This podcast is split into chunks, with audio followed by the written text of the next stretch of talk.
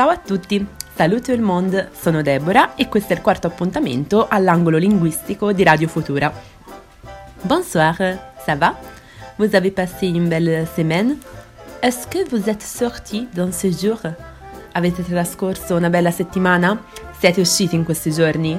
Fino ad oggi abbiamo sempre parlato di viaggi e di gastronomia, ma oggi voglio fare una piccola eccezione e parlare di un altro tema che soprattutto in questo periodo reputo importantissimo, il tempo.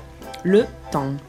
Perché il tempo? Non parlo di tempo atmosferico chiaramente, parlo delle ore che trascorrono, dei minuti che passano e che forse qualche volta ci scivolano di mano, senza che noi ce ne accorgiamo.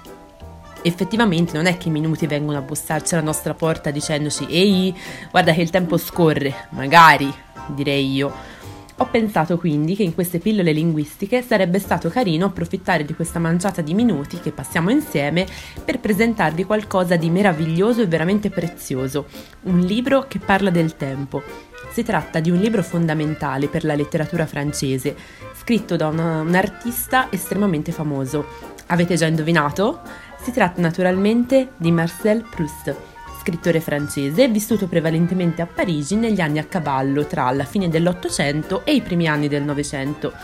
Non voglio annoiarvi con temi filosofici relativi alla ricerca della felicità o del proprio io, no, ma mi piacerebbe che ognuno di voi pensasse a momenti di serenità, libertà e spensieratezza.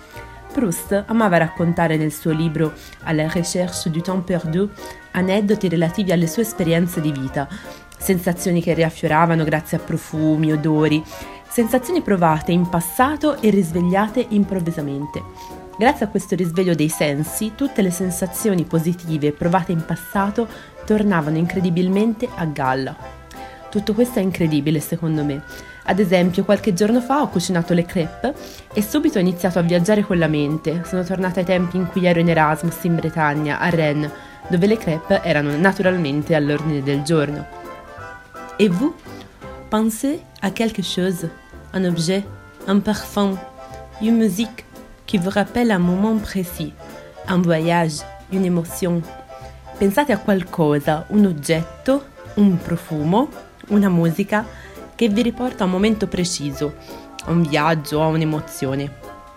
Moi, si je pense au parfum de lavande, je me trouve tout de suite en France, plus précisément en Provence, dans les petits villages dont je vous ai déjà parlé. Se penso al profumo della lavanda, mi trovo subito in Francia, in Provenza precisamente, in uno dei village di cui vi ho già parlato.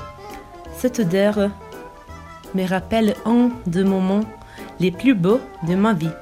Questo odore, mi riferisco a quello di lavanda naturalmente, mi ricorda uno dei momenti più belli della mia vita.